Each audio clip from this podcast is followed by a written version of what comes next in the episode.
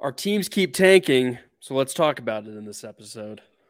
The Jazz have lost their last three and are currently headed towards their fourth straight loss tonight against the Mavericks. And the running Utes have lost five straight. Will they not make the NIT if they don't get a win against Stanford? Oh man! And for our draft segment tonight, we're going to be talking about our top movie franchises ever. So that should be a good one. That's all coming up right now on the Thatcher Effect. Five, four, three, two. You're listening to The Thatcher Effect with your hosts Nate Thatcher and Richie Osler.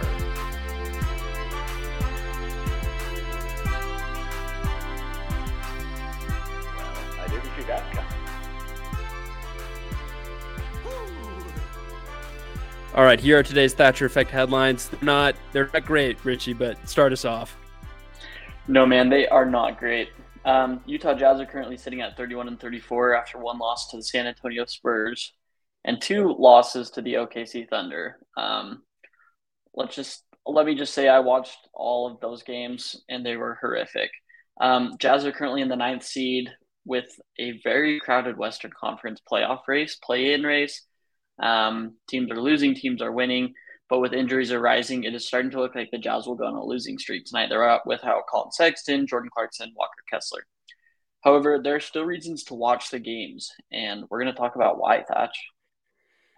That should that should be good. I'm excited for it. Um, as we were mentioning before, the Running Utes have lost uh, five straight, including uh, their last regular season game on the air at Colorado on Saturday by a final score of 69 to 60. Some small good news: Gabe Madsen and Rollie Worster returned, but overall the team was so cold from the field. Um, I think that's something we've been talking about basically all year. And so losing five straight, that moved them into the seven seed slot going into the Pac 12 tournament which puts them up against 10 seed Stanford. The other problem is because they're in that specific slot, that means they, if they do beat the Cardinal, they will face the number two seed Arizona Wildcats. So something to look to. But we got some other bad things maybe going on around the league that we thought are a little bit newsworthy. Obviously, right now, Ja Morant, um, he obviously flashed a gun in his Instagram live after losing to the Denver Nuggets last week while he was at a nightclub. And so he took a leave of absence. The official report was that he was going to be gone for two games, but some sources are saying could be longer. I've seen some sources say that he might be checked into rehab, um, could be out for the foreseeable future. Richie, what have you heard on this topic, and what are your thoughts on what's transpired this last week with the star in Memphis? Well, yeah, it's first of all, it's just kind of a crappy situation. Um, I think Jalen Rose, who has been a very controversial athlete, his college days were very controversial in the same way. Um, I thought he made some very good points about this whole situation. I mean, Ja Morant, he's a human, just like any of the rest of us. He makes mistakes. He's prone to it. Um, and Ja Morant is in a is in a very interesting situation because he is the guy that's accountable. He's around all these guys, and a lot of people have been talking about his crew. At the end of the day, Ja Morant's the guy that's bringing in the money, so people are going to listen to him. He's going to be the guy that has the main voice within his crew. Um, so I think he has to have he has to own up to his mistakes, which he's already starting to do, which I think is encouraging, um, and just hopefully be better. As far as like a uh, what this could do for like as far as like the repercussions that this could cause. Um, a lot of it is going to come with the investigation of how he got the gun because he was in Denver is after their loss to Denver. Um, there are questions about whether he brought it on the plane or whether he brought it into team facilities. And per the NBA Players Union, if a firearm is brought onto the plane or into team facilities in general, then that's worth a 50 game suspension. And we saw that with Gilbert Arenas um, way back in the day um, the whole gun situation, it's not something that's foreign to the NBA. It's happened before. It'll probably keep happening. Uh, recently, as probably the most recent case was Raymond Felton um, waving around his gun to his like girlfriend at the time during a fight, and he got suspended for four games. Um, Ja Morant has currently been out for one game. He'll be out for another game tonight. And this hasn't been a suspension. So I would expect him to be longer. Like this has just been an absence from the team not a designated suspension. So the Grizzlies are in a really, really bad place right now. Brandon Clarke got injured. Dillon Brooks is getting suspended every other game because he just cannot resist getting a technical foul.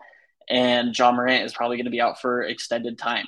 Um, and from a basketball perspective, that's going to change things in the Western Conference, where the Grizzlies currently sit at number two. The Kings are behind by one game. And if the King, I mean, we got to give a little credit to the Kings. They're they're about to take the second seed. That's awesome. Great great story, and I don't think the story is just going to end in the first round of the playoffs. I think they can make some serious noise. Um, but yeah, this this is going to have some major repercussions in the NBA, and I'm really interested to see how this is going to play out because it could be something that has very profound impacts on the league. We mentioned a few, I think it was a few episodes ago about the, I think it was after the All Star weekend. Maybe I, I could be forgetting, but about the impacts, positive and negative, I think, of the Players Association, um, about how they wanted to use their voice. I'm I'm really interested in how those players respond vocally, hearing more about what other players are thinking about it. Um, probably would happen later on down the road. I don't know. I don't think journalists would ask questions like that, especially right now in regular season time.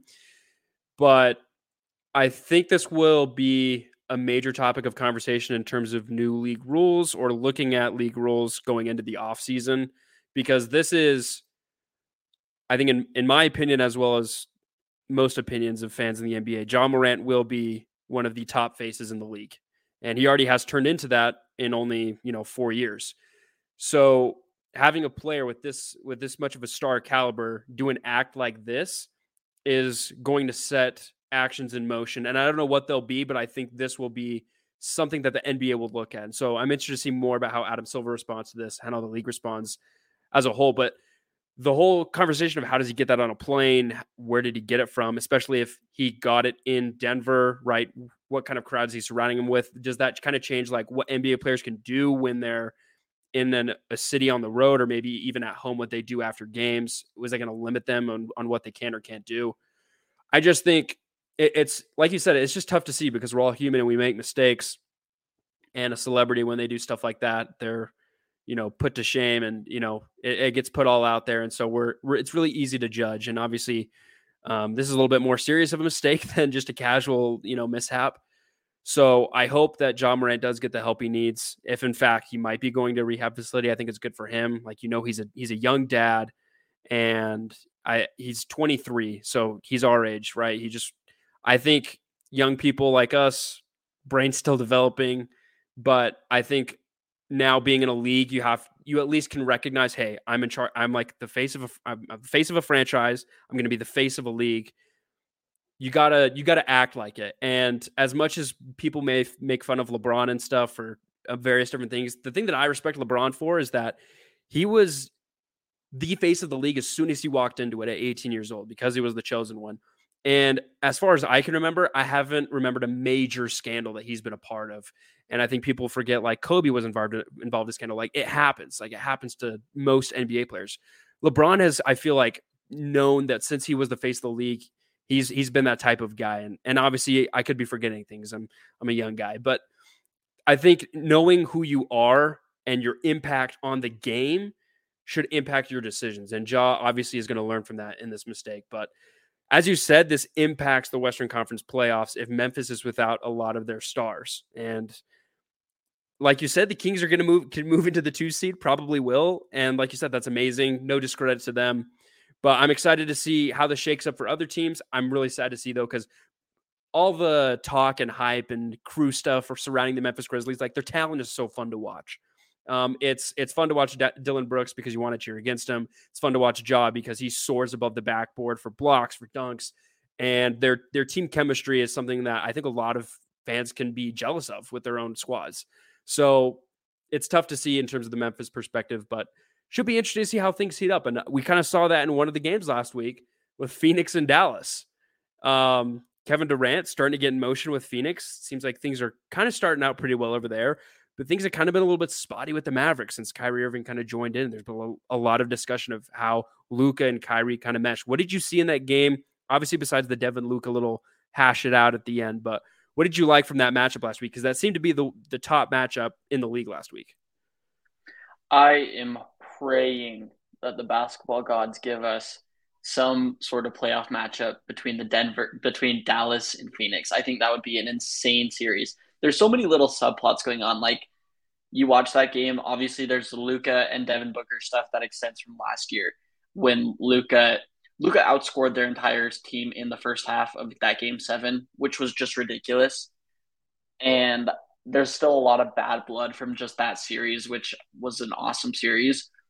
Um, and then you're not even talking about the KD and Kyrie stuff. Like they were just on the team two weeks ago with each other. And like I think they're on pretty good terms because I think they're both they've been homies, they are homies. I don't think that's really going to change, but it is like another subplot where I'm sure there's some competitiveness between the two. Um, and I'm sure KD would like to beat Kyrie Irving in the playoffs just because of how that situation went down. Um, I think it would make for an incredible series. Both those teams are very interesting. I think Dallas, while they made a move to go in the right direction, they're still lacking some parts. Um, they got rid of debatably their second and third best players on their team in Spencer Dinwiddie and Dorian Finney-Smith. And as good as Kyrie Irving is, it obviously hasn't translated to the defensive end. And they're having some serious struggles without Finney-Smith. And Maxi Kleber is coming back. He has been one of their best defenders um, and does a lot for them on both sides of the ball. I think he'll help. Um, but Dallas, they have some serious questions to answer. And I don't think they're going to be necessarily a contender this year. But if they are able to retain Kyrie Irving, go into next year, make another trade with their remaining assets, and hopefully get like a good wing player, kind of like in the OG Anunoby, Mikal Bridges type of player, I think they, they could make a serious run just because Luka is so good. Kyrie Irving is so good. Like you are seeing that their offense is elite. They're scoring like 120 plus points in every single one of these games. And this little streak that they've gone on, this little losing streak, they're scoring a lot in every game, and every game has been close. It's been like within five or gone to overtime. Um, but they're just not being able to finish these, some of these games, and sometimes that helps when you have just a better wing defender. But they are a very interesting team. On the Phoenix side, I don't even know what you can say. Devin Booker, Kevin Durant, Chris Paul, DeAndre Ayton. It feels unfair. Then you kind of get into the like fifth, sixth, seventh guys, and it starts to feel like, oh, okay, so they're loaded up on front end talent and they don't have as much depth. And I think that's something that Phoenix can maybe kind of fix this season. I just think guys are going to have to step up. We saw it on Sunday. Ish Wainwright hits four out of five threes, makes the game close, keeps the game close just because they're leaving him open. Um, and Phoenix is going to have to have a guy do that every every single game because – the defenders will be so keyed in on Devin Booker and Kevin Durant.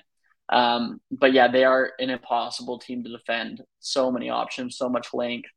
They're going to be really interesting in the playoffs. Both these teams will. And I am praying, like I said, that this sets up a Western Conference playoff matchup. That would be just ridiculous. I appreciate the game of all superstars involved on both of those squads, but the amount of complaining and whining from all stars as well on both sides is so entertaining. And, as we mentioned before, like the NBA is entertainment. So that matchup is very entertaining. I loved the little beef between Devin and Luka at the end. And I'll have to admit, I think I like Luka a little bit more. I know he probably complains a little bit more, but I just have a weird bias against Devin Booker. Um, I've I've been to his games in person. I just don't like when he he sounds he sounds more whiny than Luke, and I feel like that's hard to hard to beat. But as you mentioned, in terms of the Phoenix side, I think it's really important that the bench steps up, especially this year, because three of those four stars, in my opinion, are a little bit more injury prone than others. We know KD is injury prone. Um, Devin Booker's been out for a lot of games this season. Chris Paul's heading towards the end of his career. He's gone through some injuries um, late in the season throughout his time in the league. So that can be something to look out for. And maybe we'll see how they maybe rejuvenate and maybe fix that bench moving forward, maybe using some of their assets um, going into next season, like Dallas will. I think things will temper out in, eh, excuse me, with the Mavericks. And like you said, I think it'll work its way out because of how good Luka is. And Kyrie also has a gene where I think when he's in the game and when he's playing basketball, focused on basketball, he's got a winning gene. I feel like with the Nets, he was just never really there, never felt like he was fully with them. And so I felt like that impacted their winning a lot. I think that can be different with this Dallas squad, and as a result, I think, Mem- excuse me, the Mavericks can move far moving forward with those two players. Now, looking at the Western Conference as a whole, you mentioned it's pretty stacked right now. The fact that the Jazz are still technically in the play-in right now baffles me. Absolutely baffles me. Um, they're on a three-game losing streak, right? Like you said, they're pretty pretty much guaranteed going to lose a fourth, which would put them out of the play-in tonight. But the fact that you have four squads in the West with the exact same record Jazz, Trailblazers, Lakers, Pelicans. That is going to be fun going down the stretch. We mentioned, uh, I think, going into the All Star break, that the Jazz have the e- had the easiest schedule going into the second half of the season or the last third of the season. But because there's been some injuries, I feel like that's impacted their chance of winning. It's hard to win when you don't have, I think, it, it, I think it's hard for the Jazz to win if you have at least one player injured, um, especially a starter. And it's obviously throughout this losing streak, they've had at least one or more starters out. And so not having Collin Sexton, not having Lauri Markkanen, um, now not having Jordan Clarkson, Walker Kessler, like that impacts your winning so much because as as nice as it is to see these bench guys get minutes, they're just not good. Like they're not good to play to playoff type of level. Once you go up, obviously the Nuggets are incredible, by far the best team in the West. And as you mentioned, the the two slot is seven games behind. The Kings are going into there. I think things just get so interesting from the five seed Warriors, basically all the way down until the Pelicans. Um, there's a five game difference between the four seed and the like 13 seed. So things are so close. And I it's hard to imagine a year like this where there has been such an equilibrium between wins and losses. Adam Silver mentioned that himself at the All Star Weekend, where he said, "We've the league has never seen a season like this where all see all teams involved have had such like a close margin between their records." And I think this I think it's nice. As an NBA fan, it's nice because once again, it helps these NBA games towards the end of season become more competitive. It sets up such a fun narrative looking into the playoff season, right? Where 18, 17 games out from the playoffs. So how is this going to shake out? I think the conversation changes every day, which makes it so fun. Richie, what are your thoughts on the Western Conference playoff as it's, excuse me, Western Conference standings as they look right now, and how do you think it'll maybe shift moving forward? Yeah, first of all, credit to the NBA because they did two things. First, they added the play-in tournament, which is keeping these teams that might be encouraged to tank. They're keeping them in the playoff race. Like imagine if there was no playoff play-in tournament, the Lakers probably wouldn't have made any moves at the deadline. They would have just gone the rest of their season. And now that we can see them slowly climbing up the the rankings um, with hopes to get into the playoffs. And the second thing that the NBA has done incredibly well is flattening the lottery odds because that also decreases incentive to tank. And I just I feel like those two changes have been key for keeping the NBA competitive looking at the standings, I want to kind of look at like what the playoff matchups would be today because there are some crazy playoff matchups. So the one eight would be the Nuggets Clippers. These two teams have history together. Um, we saw the Clippers blow a 3 1 lead in the bubble um, to the Nuggets. Nikola Jokic was dominant and Jamal Murray was dominant. Um, that was Kawhi and Paul George's first playoff run together. Um, the the Clippers are an interesting team. I don't know why they're starting Russell Westbrook. Maybe we can get into that some other day, but former Jasmine Russell Westbrook is not doing great for them. Um, the 2 7 would be the Grizzlies and Mavericks, which would be a very interesting matchup. I don't know how anybody is going to stop Luka and Kyrie in the playoffs. I think the only people that can stop those two are going to be them two. Um, and I don't know. Memphis, they're still they're still a good team. They have lost some of that playoff depth that would make them a really good team in the playoffs, but uh, they're still all right. The 3 6 would be interesting. It's the Sacramento Kings and Minnesota Timberwolves, and both teams kind of with something to prove, um, some postseason noise to make. I think the Kings would probably be favored in that series because we just haven't seen what the T Wolves look like with Karl-Anthony Towns and Mike Conley yet, which I think could unlock their offense for good. Um, and then the 4 5, that's where it gets really interesting. You have the Suns Warriors. Think of all the stuff that happened with KD and the Warriors as KD exited Golden State after they lost to the Raptors. That whole season, the beef between him and Draymond. Just the storyline between him and Steph, like who's the better player, whose team was it? I think that would be an incredible series with so many subplots. Um, and I don't know, man, just wherever you look, there's going to be some really good playoff series in the West. Like, I think, I know that the East has gotten the reputation as the stronger conference this season, and I think that's fair. I think the three teams in the East that are at the top are really good. Heck, I could I could say four and include Cleveland with Philly, Milwaukee, and Boston. I think all four of those teams are really good. But the West has so much more depth to it, in my opinion. Um, the Nuggets are obviously an elite team, the favorites to get through the West. But then you have Golden State, who won the championship last year. You have the Clippers, who have Kawhi Leonard, who's just, we know that he elevates his game to another level in the playoffs, and they have so much wing depth. You got the Mavericks with Luka, who elevates his game even more than Kawhi Leonard in the playoffs. And going on and on. You have Kevin Durant in the West now. It's just it, we're in for a very exciting playoff, and this end of season as teams try to look for their first round matchups. We saw a, we saw it a little bit last year where teams would lose some games to avoid certain first round matchups or win some games. We're going to see a lot of that this year, and it's going to be a really exciting stretch to end the season. Yeah, looking at the Eastern Conference, I don't know if we're going to have an interesting, maybe first two rounds. Uh, I I think those will be pretty easy to call. Obviously, I think the Cavs, if they moved on to the second round and potentially played the Bucks, that would be really fun to watch. But yeah, it's like I'm not saying that a Western Conference team is destined to win the NBA Finals this year. But like you said, it's just the depth. And I think that's what will keep that side of the playoffs more interesting because I think any team that will make it through to the one through eight will put up a fight. And I think it, there, in my opinion, I don't think there'll be a sweep. And I don't know if there'll be a 4 1, uh, like a five game win for any of these squads in the playoffs. Like, I think we're looking at probably six game series all the way through because of just how good these guys are. Maybe the Nuggets, whoever they play, um, maybe they could do like a 3 1. Uh, the Nuggets are so good.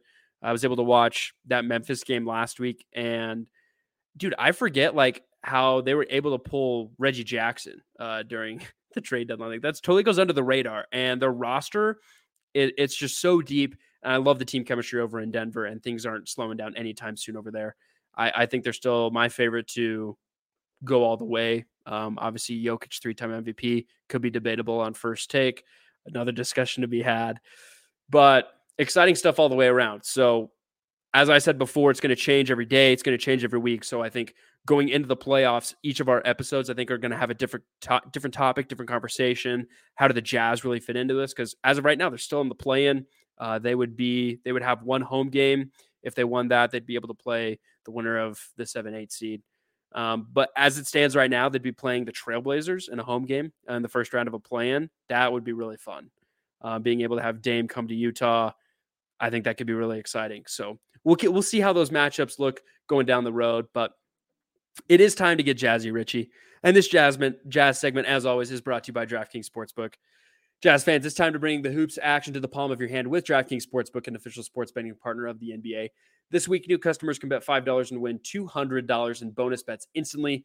Plus, for limited time, all new and existing customers can get a no sweat same game parlay every day. Go to the DraftKings Sportsbook app today, opt in, and place the same game parlay on any NBA game. And if it doesn't hit, you'll get a bonus bet back. Download the app now and sign up with code TBPN. New customers can bet $5 on the NBA and get $200 in bonus bets instantly only at DraftKings Sportsbook, an official sports betting partner of the NBA with code TBPN.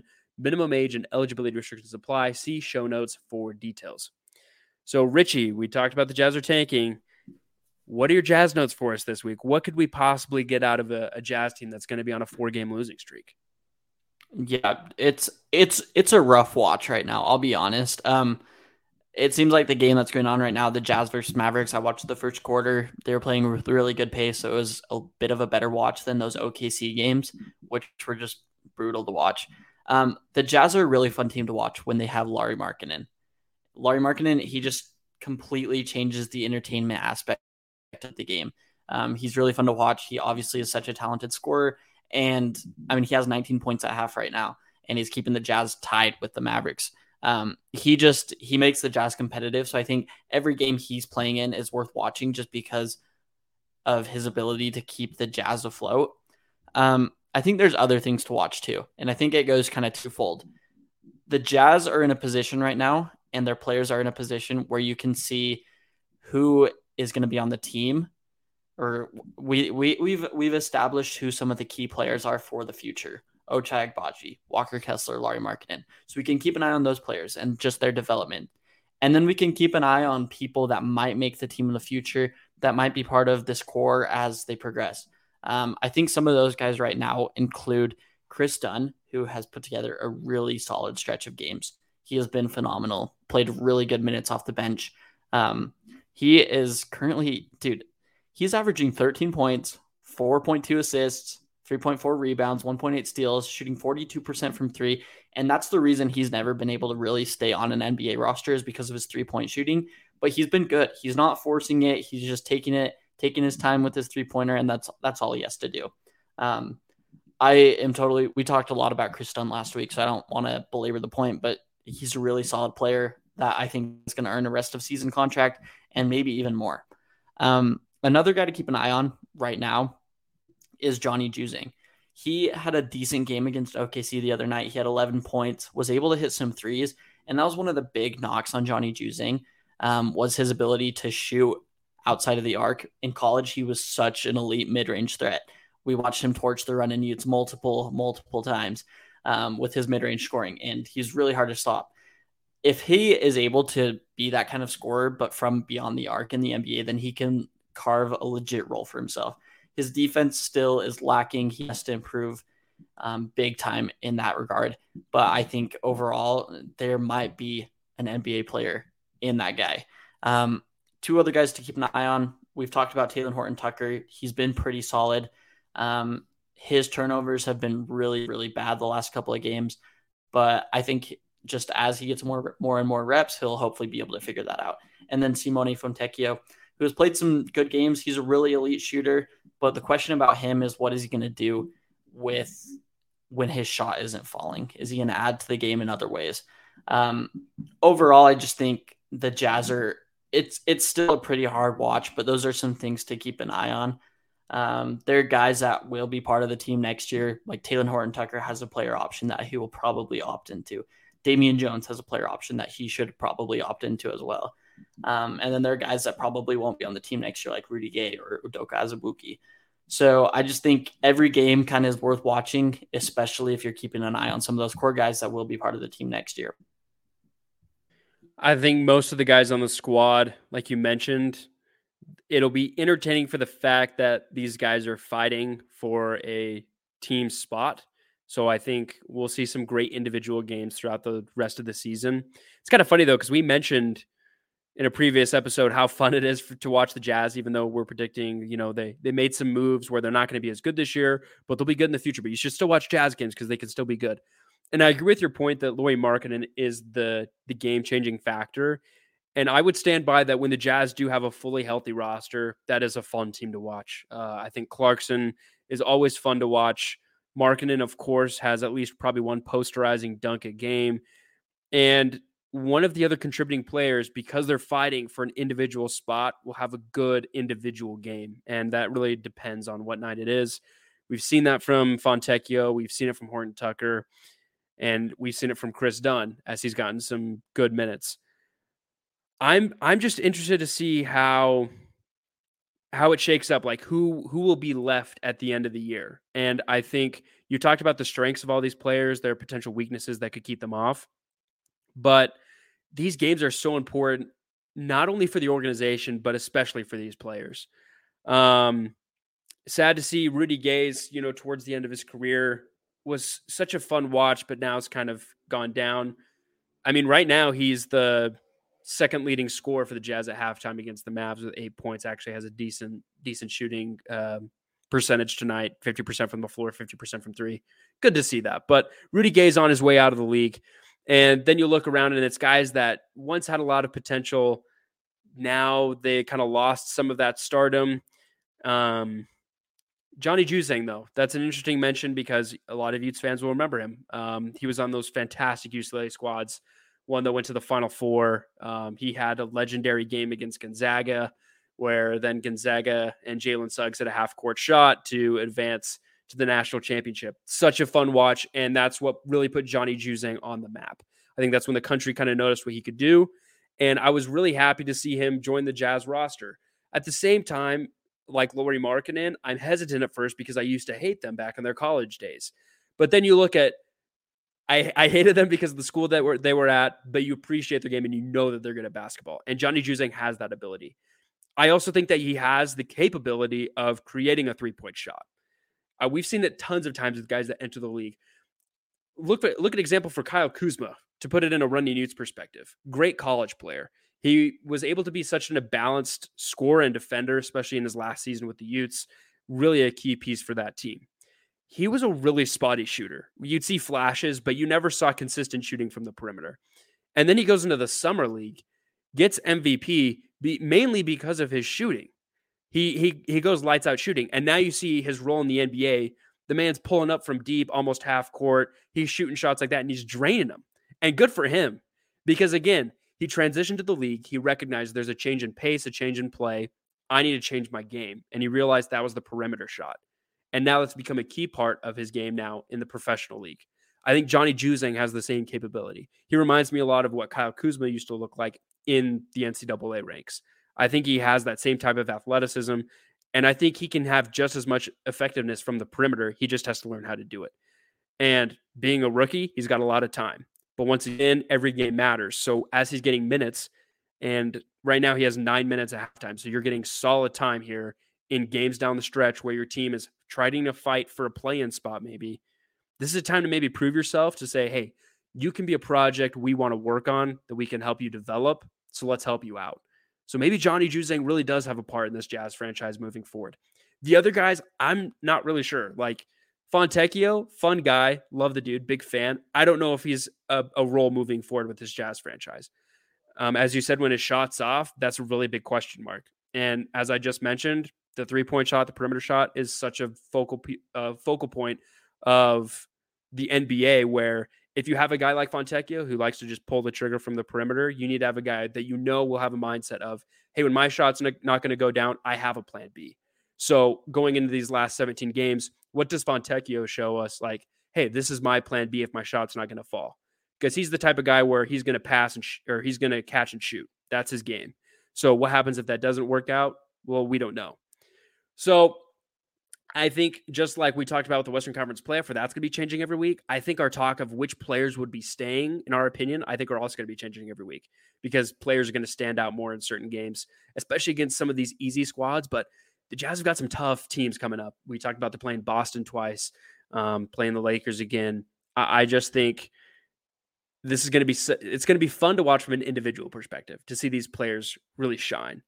But I think it also comes down to are we more excited to see these players transition into the next team, or are we just more excited about the potential lottery pick um, for the Jazz this next year, for the potential first multiple first round picks the Jazz could either use or trade? So Jazz, or excuse me, Richie, not Jazz. Richie, what are your thoughts on not looking at these players or this current roster, but looking at the Jazz's first round picks as they stand um, in the next upcoming draft? The Jazz's lottery odds are in a very interesting spot. So they're kind of in a race with all these teams that are fluttering around the play-in. Um, the Washington Wizards with Kyle Kuzma, they're kind of right there. Portland, Los Angeles Lakers, New Orleans Pelicans, Oklahoma City, Chicago, Indiana, Orlando. So I think those top four teams, um, or the bottom four teams in San Antonio, Detroit, Houston, Charlotte, they're all pretty solidified that they're going to be those top four teams. However, one of these other top teams could jump into that race. And I think Utah has a good chance of that. If you look at Utah's remaining schedule, they have a pretty rough go. Um, and if they keep sitting guys, then it's going to be even more rough. But they currently have chance at getting in about so they're currently within four games of Orlando who's at the five. They're at the five best lottery, the fifth best lottery odds, and the Jazz are four games within them. So Orlando's 27 38, Utah is 31 and 34. If the Jazz can get up to about the fifth, sixth, or seventh best lottery odds, it's going to completely change this offseason. We've talked a little bit about how the national narrative is that this is a really good draft class. And as I familiarized myself with some of these guys that are in the draft, I think it's a pretty solid draft class. If the Jazz are able to get to the top six, then all of a sudden you have a 37% chance of getting into the top four through the lottery. You have 9% chance of getting the number one pick, which is so much better than where you are right now. The Jazz are kind of in like the 10, 11, 12 range where they have about like a 2 or 3% chance of getting the number one pick and like a 12% chance of moving into the top four. If you're able to have a 43% chance of moving into the top four, that completely changes the outlook of this team, especially if you're able to get one of the top four. Um, I think the four guys in college and wherever they're playing right now that are going, going to go in the top four are all going to be franchise changers in their own special ways. Um, Victor Wembanyama is obviously an incredible talent. Every time you watch him, it's like, really? At this size, he's able to do that? The kid is seven five, and he's one of the best prospects we've ever seen. Then you have Scoot Henderson, who plays like a mixture of Russell Westbrook and Chris Paul. And he's he's also an incredible watch. He's going to be really good. You got Brandon Miller on Alabama, who looks like a young Paul George and who has that kind of potential. And then you have Amen Thompson, Ausar Thompson. You got all these other guys. Amen Thompson is a freak athlete. Um, Tony Jones of the Athletic did a really good report on some of the Jazz, uh, on some of the guys that the Jazz will be targeting, and he mentioned that Amen Thompson will come as basically a one percentile athlete, meaning that he will be in the top one percent of athletes in the NBA as soon as he walks into the league that's just he's going to be a freak. He reads the game at a really high level, and this is the kind of draft that you do lose games for. It's a very special draft. We've heard things about the next draft that it's not going to be so special. Heck, Bronny James has somehow worked himself up into the top ten. No discredit to the guy. I, I have I can't speak much to about his game, but it's going to be a pretty weak draft class. If you're going to decide to tank, now is the time. Um, the Jazz, like I said, they have positioned themselves well enough to be able to move into that bottom four, into that bottom six. And if they are able to get to the bottom six, it could completely change the outlook of this franchise going forward. Um, Thatcher, how do you feel about the Jazz potentially losing games? And do you think there is some subtle tanking going on right now? I think so because originally when they reported Sexton's hamstring issue, it was going to be a week and that's just slowly turned into like three weeks now, and it's moving forward. So I, I'm hinting at yes, but dude, the thought of the Jazz having a nine percent chance of seeing Wembanyama in the black and neon and highlighter gold, that dude, that's that's got me excited. Um, thinking about it, if you had Victor Wembanyama, Walker Kessler down low in the paint, dude, are you kidding me? I'd I'd be buying season tickets. Um, but as you mentioned, all around the top four, and I think even going into the top 10, I think this is such an elite draft class. And you mentioned Tony Jones dissecting uh, the players that the Jazz were targeting. I still think that there's good players, even if potentially the Jazz do end up in the teens. Heck, we've even seen that they've done really, the Jazz have done well drafting in the teens before, and a lot of good players now in the league were drafted in those slots.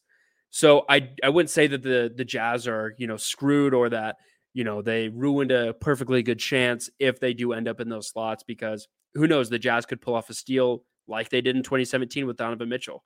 I think if you were to go back and do Donovan Mitchell's draft, he would be a top three guy. Um, and so I'm not really worried if the Jazz do, you know, follow those positions, but the top four are that elite that it doesn't hurt to tank a few games. And as you said, there's a tough, brutal stretch coming up, and it wouldn't hurt in the future in terms of the futures um, prospective future to maybe sit out a few guys to lose those games and to move into a better chance to win, you know, the top four picks. So, as we've said, Wembanyama is going to be, and the others are going to be franchise changers. You're going to see these bottom teams all of a sudden get national TV slots going into the next year. Heck, that's why we saw with New Orleans when Zion went there.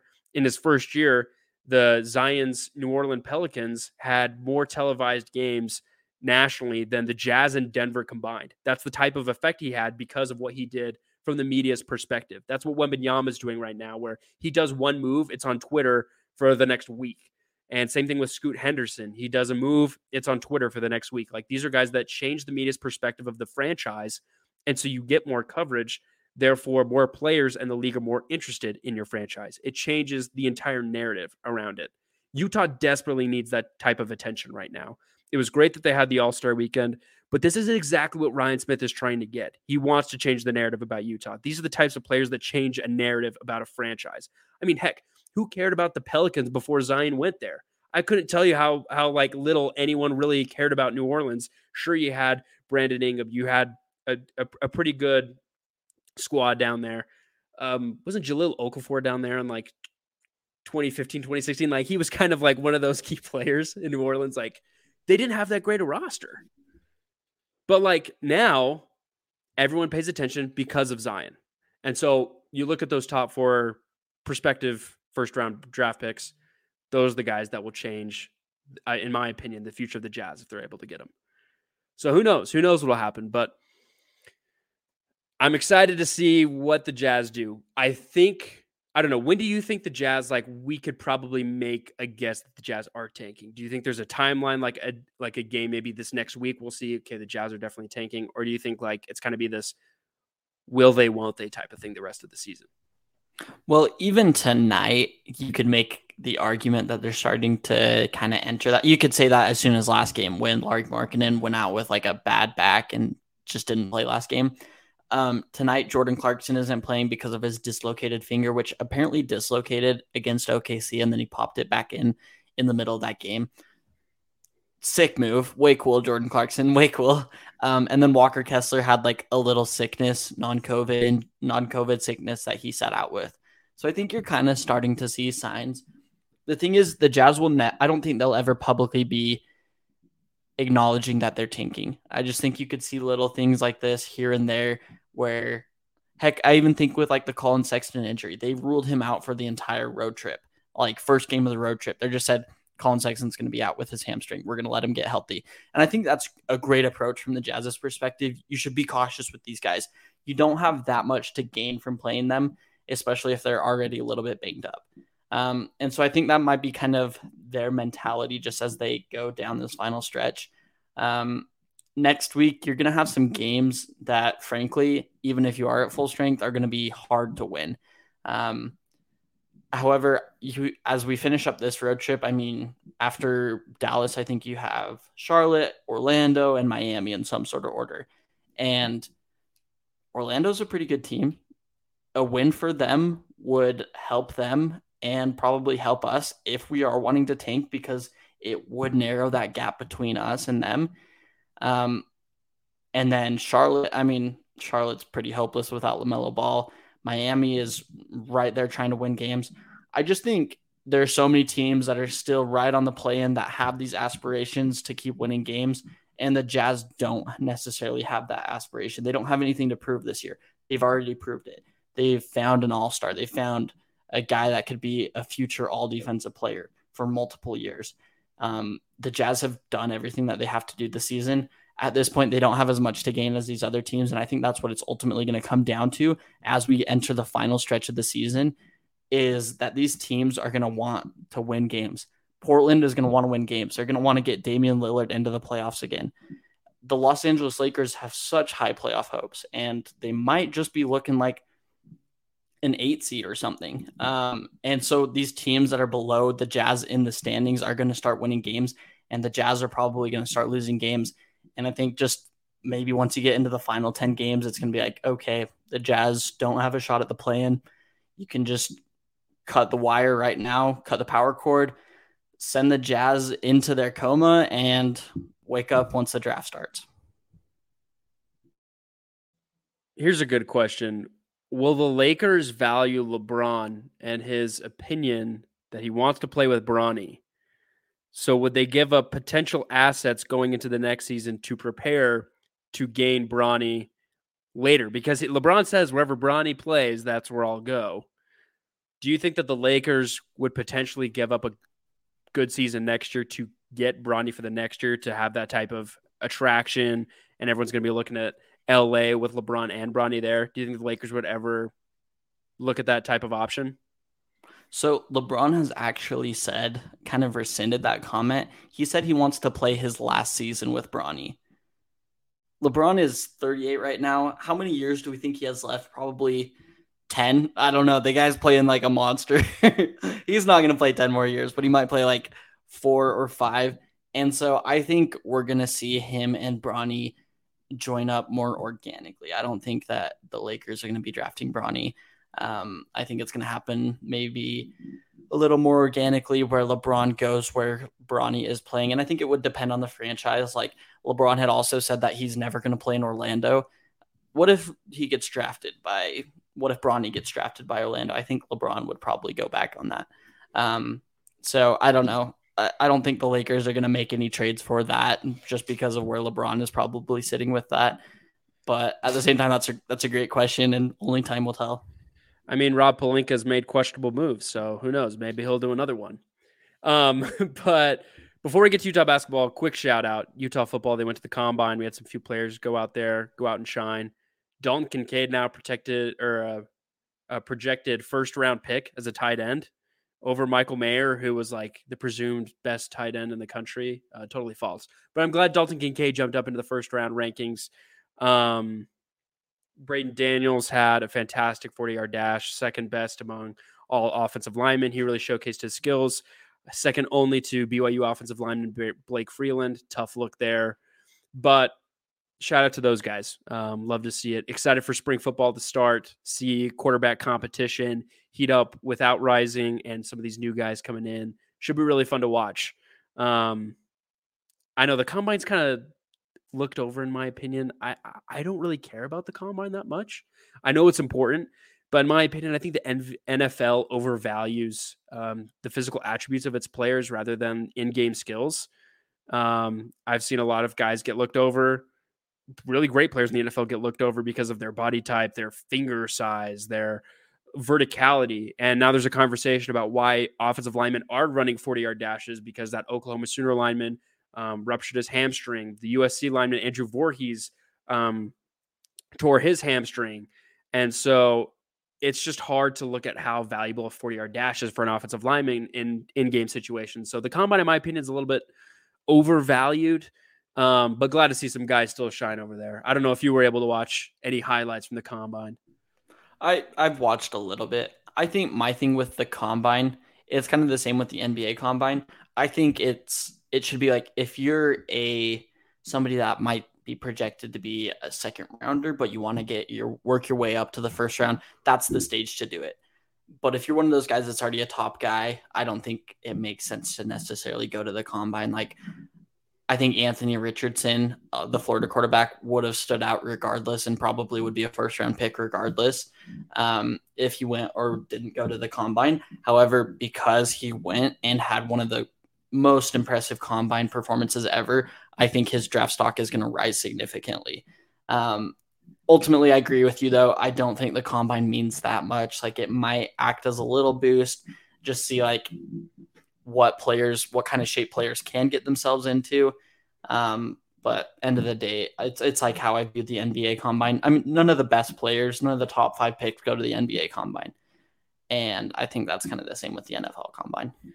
Well, Anthony Richard is now projected to possibly be the number one pick overall, which would ease my burdens just a little bit more because of what happened in last year's Utah Florida game. That would feel a little bit better knowing we lost to the number one pick overall. I still can't get over that he pulled a spin move like that on that two point conversion and never did anything like that for the rest of the season. Kind of pisses me off. But we move on. We move on. Spring ball comes up. We'll get past it. Uh, but Runnin' Utes basketball lost five straight and Pac 12 season. So they finished up Pac 12 conference record with 10 10 record, um, six more wins than they had last year. So again, they moved up. I feel like they kind of showed progression in Craig Smith's second year. We've talked about recruiting and the impact that has. But the big thing is the Pac 12 tournament this week. Uh, crazy stuff that happened in the women's tournament. Both Utah and Stanford lost, didn't go to the championship game. And we saw the seven seed versus the five seed. Um, and the seven seed ended up coming on top in the women's bracket. So if that's a notion of maybe things to come, maybe Utes are going to the March Madness. They're the seventh seed. Maybe things are looking up, looking up for them. I would say no. uh, mainly because the matchups that they're having to go against are, besides Oregon, not what they want. I tweeted, I was like, the I give the Utes maybe a five percent or less chance of winning it all solely because Oregon's on the other side of the bracket. Um, but it's it didn't help that they fell to a spot where they're going to have to play Arizona in the second round. Arizona is always a tough ask, especially in the tournament. I feel like that's when they really turn on the engines in the conference tournament. And so that's going to be a tough ask on the second night of a back to back to beat Arizona. And then you'd probably have to play USC. And then you'd probably have to play UCLA. Like brutal stretch after the opening round. That being said, looking at the Stanford matchup, very winnable. Obviously, Utah's favored because they're the seventh seed, and now you have all of your roster back. Looking back um, at the Oregon State game, the game before Gabe Madsen got injured, the Utes were looking so good. I, I think they really everyone figured out their roles. Utah basically won that game by like 40 points, and I was like, wow, these guys can like actually maybe have a small bit going to March Madness. They could go in as a lower seed, you know, last four in type of thing. Like they have the ability. But now, because even though you had Madsen and Worster back, and Madsen had a little bit of a burst there in the second half, was able to make three consecutive threes. Rollie Worster had a pretty good outing, but they just don't have that flow anymore because even though everyone's back, they lost all that time together to play really good teams together and have that have that type of vibe. Now going into the tournament, like what can they do? And because they've lost five straight, we used to say that they were a lock in the NIT. I don't know if they are a lock in the NIT anymore. In fact, if they lose the opening round game on Wednesday, I would say that the NIT might keep them out. And that would be a really tough look because my expectation was NIT. And so I feel like it would be a little bit of an underachievement if the Utes did not go to some form of a postseason this year. So that's why I think the Stanford game is so crucial, not only for the team, but I think for Craig Smith in terms of how we um, value his second season as a head coach. Richie, how are you looking at it going into the Stanford game on Wednesday? And how do you think this impacts Craig Smith's tenure as a head coach and maybe our expectations of the Utes this season? I'll start with this. It's March. Anything can happen. Um, we've seen crazy things happen in March. I feel like I, I, it probably won't happen to the Utes but there's that little chance that it could, that they could go on a good run. Um, Stanford's an interesting team. As I was looking at their last game that they played, where Stanford beat Utah at Utah, I think that was a very telling game. And I think this is going to be a game that Utah has kind of a chip on their shoulder going into. Um, obviously, they have dropped in the standings and they're not the same team that they were. We watched that Colorado game. They look a lot different. I think it was inspiring that Rollie Worster and Gabe Madsen were able to have solid performances in their first game back. I think as they build continuity just this week and next week, or as they build continuity this last week up until this week, I think that's going to play big dividend, pay big big dividends as we go into this first game against Stanford. Um, Stanford, they're a great team. I, I, I don't know how that slipped out. They are not a great team.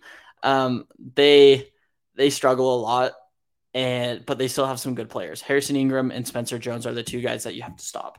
And I think having Madsen, having Worster back is going to be able is going to help uh, as far as stopping those two. However, one situation worth keeping an eye on is Marco Anthony. He's very banged up, and it was evident against Colorado. He just does not look the same. He's not moving the same. He's not defending the same. Utah didn't really close with him. Um, he came in for spots at the second half, but didn't come in for the usual minutes that he would play. And I think that's going to be something to keep an eye on.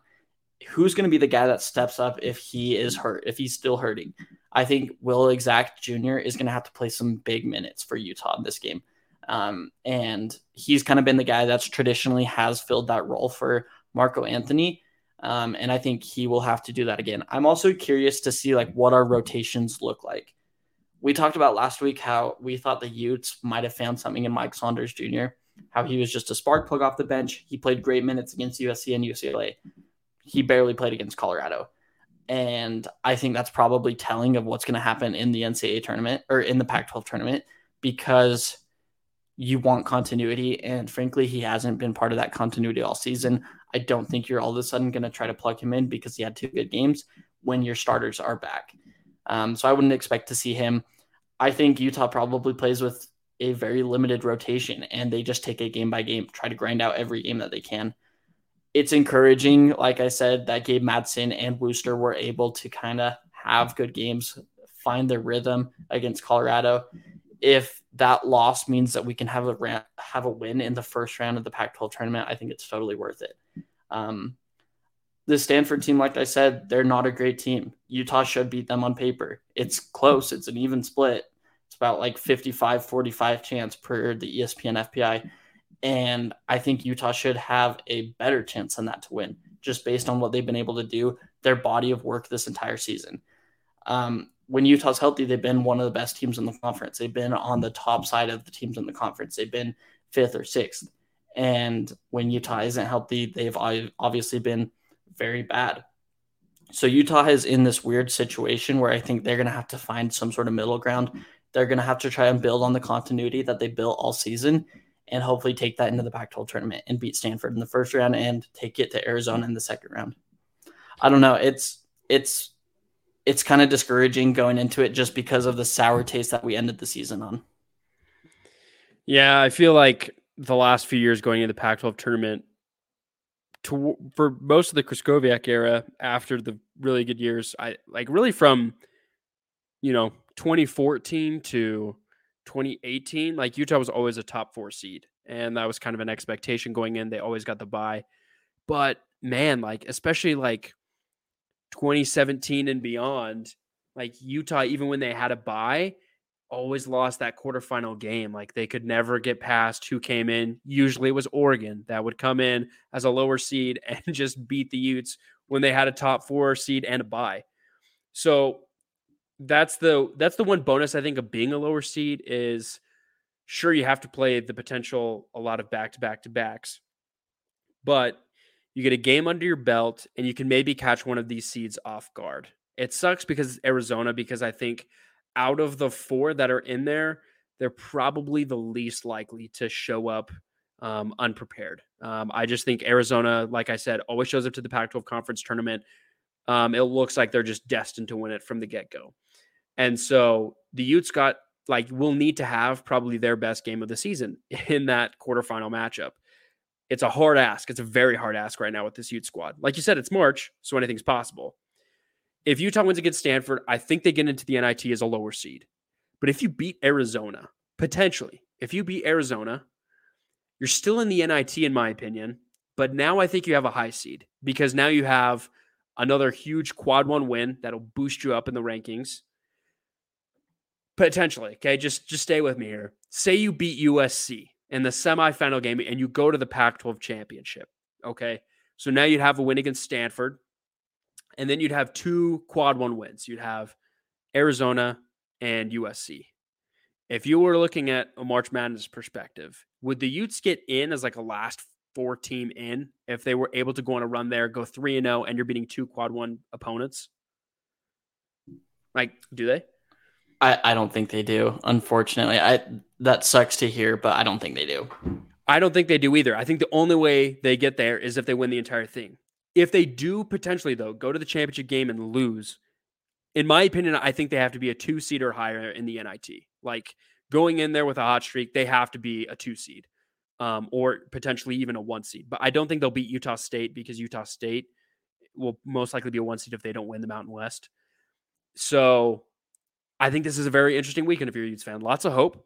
Um, I'd say there's a 0.5% chance they go to March Madness. So keep that bracket alive. I'd love to see them on there probably not going to happen. But I we need to see them in the NIT. I think if this roster is fully healthy and working together, they're a good squad to watch in the NIT. I think right now they have a matched up as an eight seed going to play uh, New Mexico in the pit.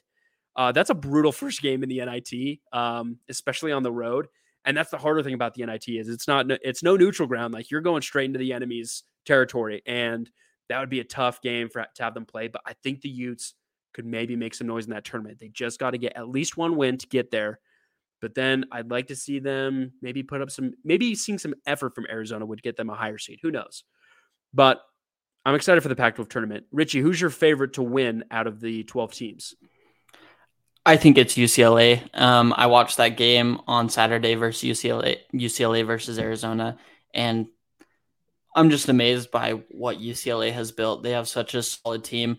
Unfortunately, the thing that's going against them right now is Jalen Clark is injured. And he's been such a good defender. He's been debatably one of the best defenders in college basketball all season. And with him out, that is going to be pretty rough. He just does so much for them. However, they have a team that's been through this. They've been through multiple tournaments. They got to the Final Four two years ago with largely the same core. They had Jaime Jaquez, they had Tiger Campbell, and then they brought in some new guys that have been really good. Um, and I don't know, I I wouldn't bet against them. They're very well coached. They have kind of that they have that edge that you know is going to make a tournament team a good tournament team. Like sometimes you'll see some of these high seeds go into the go into March Madness and they get upset and you can kind of predict just like if you go through their season like if they're going to be good or not. Um, and sometimes you can't because it's just completely random. But UCLA they because they've been through it, I think they're going to be really good. On the other hand, I think Arizona is going to be right there with them. Arizona has that experience as well. They've been to the NCAA tournament, they've played in the Pac 12 tournament. They're a very dangerous team with Tubelis and Ballo. And then they got Pelle Larsson, Kerr Kriisa. If Kerr Kriisa goes hot, I don't think anybody's stopping them because I think the rest of their team is so complete. Um, and they're just very well coached. Like you said, they are probably the team that comes into the tournament the most prepared. And I think that's very encouraging if you're betting on Arizona to get to the tournament um, or to get to the championship and win it all. Um, ultimately, I'm going to pick UCLA, but I think Arizona is right there with them. Yeah, for me, I can't really pick. I think it's between both of the squads. I think that championship game would be really entertaining and fun to watch. So I, I hope that besides if the Utes aren't there, I hope it's those two teams. I'm not going to say that I'd rather have those two teams play than the Utes. I wouldn't say that. That's stupid. But if if besides the Runnin' Utes, I would love to see that matchup because that was a fun one last weekend, and it was a fun one down in Arizona. So hopefully the Bruins and the Wildcats match up again. Let's finish it off with the draft segment tonight. Um, movie all time movie franchises. Um, this is tough because there's a lot. I actually just saw a TikTok on the best movie trilogies of all time, and I just realized how many great movie trilogies there are. So the fact that we're going franchises worries me that I'm going to leave something out and I'm going to hate myself later. So let's see how this goes. Okay, so last week I believe you had the number one pick. I think you picked. I think, I think you picked I think Mando. Right. I think you picked Mando in our Mandalorian draft. um. All right, so number one pick. This is going to be my bias coming in here. I'm going to go the Harry Potter movie um, franchise, and that's that's mainly because they were able to get child actors and bring them through for ten years for all eight movies. Continuity was key. We had a few mess mess ups in between, but fantastic films for the most part. Um, good standalone films, like if you're just looking for one watch. I'd also recommend doing a marathon and watching them all together. Uh, fantastic stuff. So I'm going to go with Harry Potter uh, with my number one pick. Hey, that's solid. Um, the sixth most grossing franchise of all time. So they've made a lot of money. Um, my number one, I'm you probably could have guessed it. I'm going Lord of the Rings. It's just three great movies and then Return of the King ending the way it did and all the Oscars that it got and just like so much credit to one series that frankly has changed cinema in my eyes. I think I'm taking them number one easy. Yeah, the fact that one of the pinnacles of nerddom was also able to put off fantastic movies that win movie of the year and like constant Oscars, that's a pretty good pick. Um and in my opinion, I think that's the number one trilogy of all time. Uh, there's no doubt about it. That it's just the best. Okay, number two. I haven't liked him as much in the last three years, but I'm going to go with the the Marvel movie franchise. Um, first to really ever do uh, like a decade span of again really good standalone films that compile and lead up to this these two like huge two part movie experience that was just such a fun theater experience as well. It's it's left me crying. It's left me laughing. It's left me clapping. Uh, Marvel's just it's an easy two for me. So I'm going to go with the MCU. I respect it. It's a good choice if you're looking from 2018 to the past. You know, 100. percent That that's where I was looking.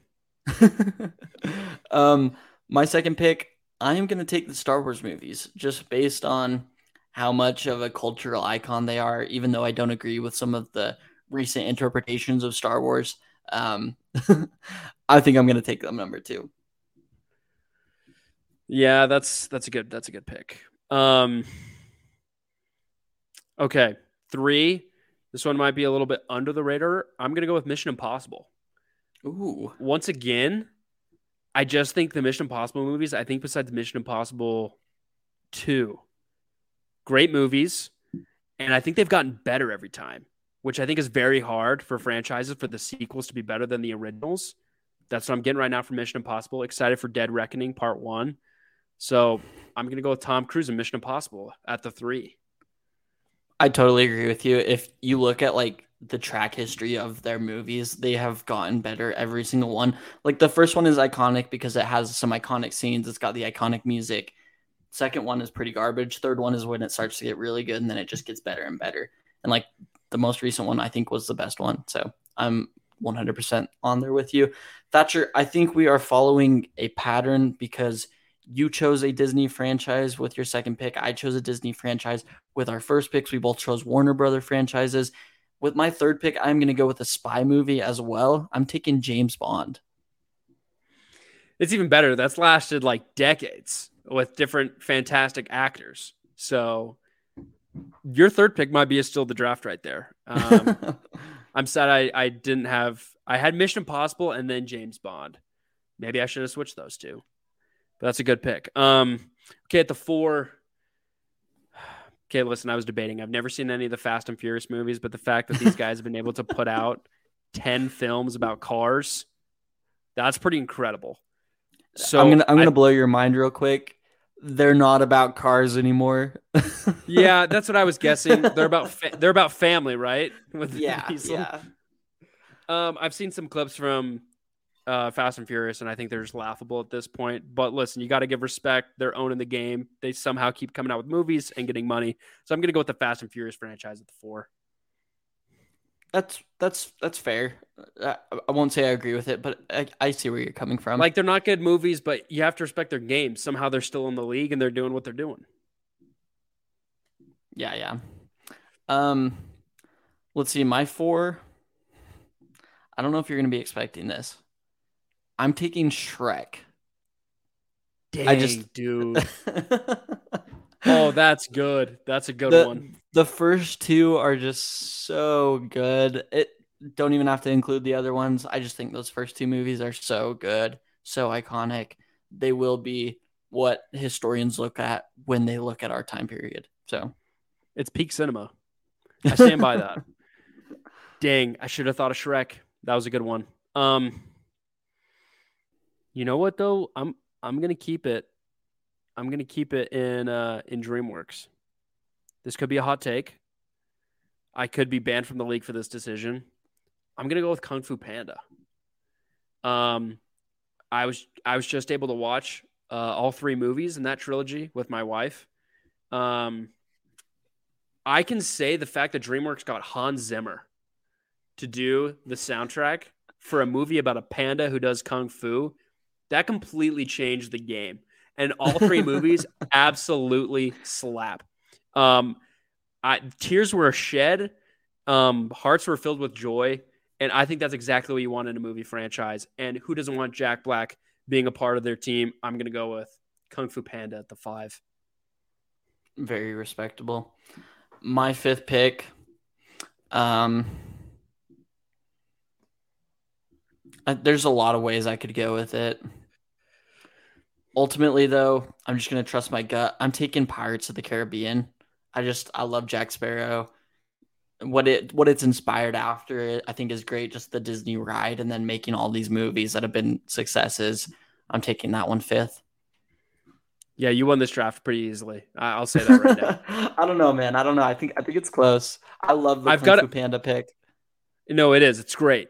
I, I I'll I'll stand by my picks for there to defend their honor. I, I feel like I have a good I have a good uh backcourt Harry Potter Marvel Mission Impossible. Like I feel like I got a good starting three. Uh, down low at the four and five. Um, I'm gonna have some trouble in the paint. So that those aren't those aren't good movies. But. I'm okay. I'm okay. We're good. Um, you picked some solid franchises. I'm I'm just gonna say that right now. But anyways, uh, thank you all for tuning in to this week's episode of the Thatcher Effect.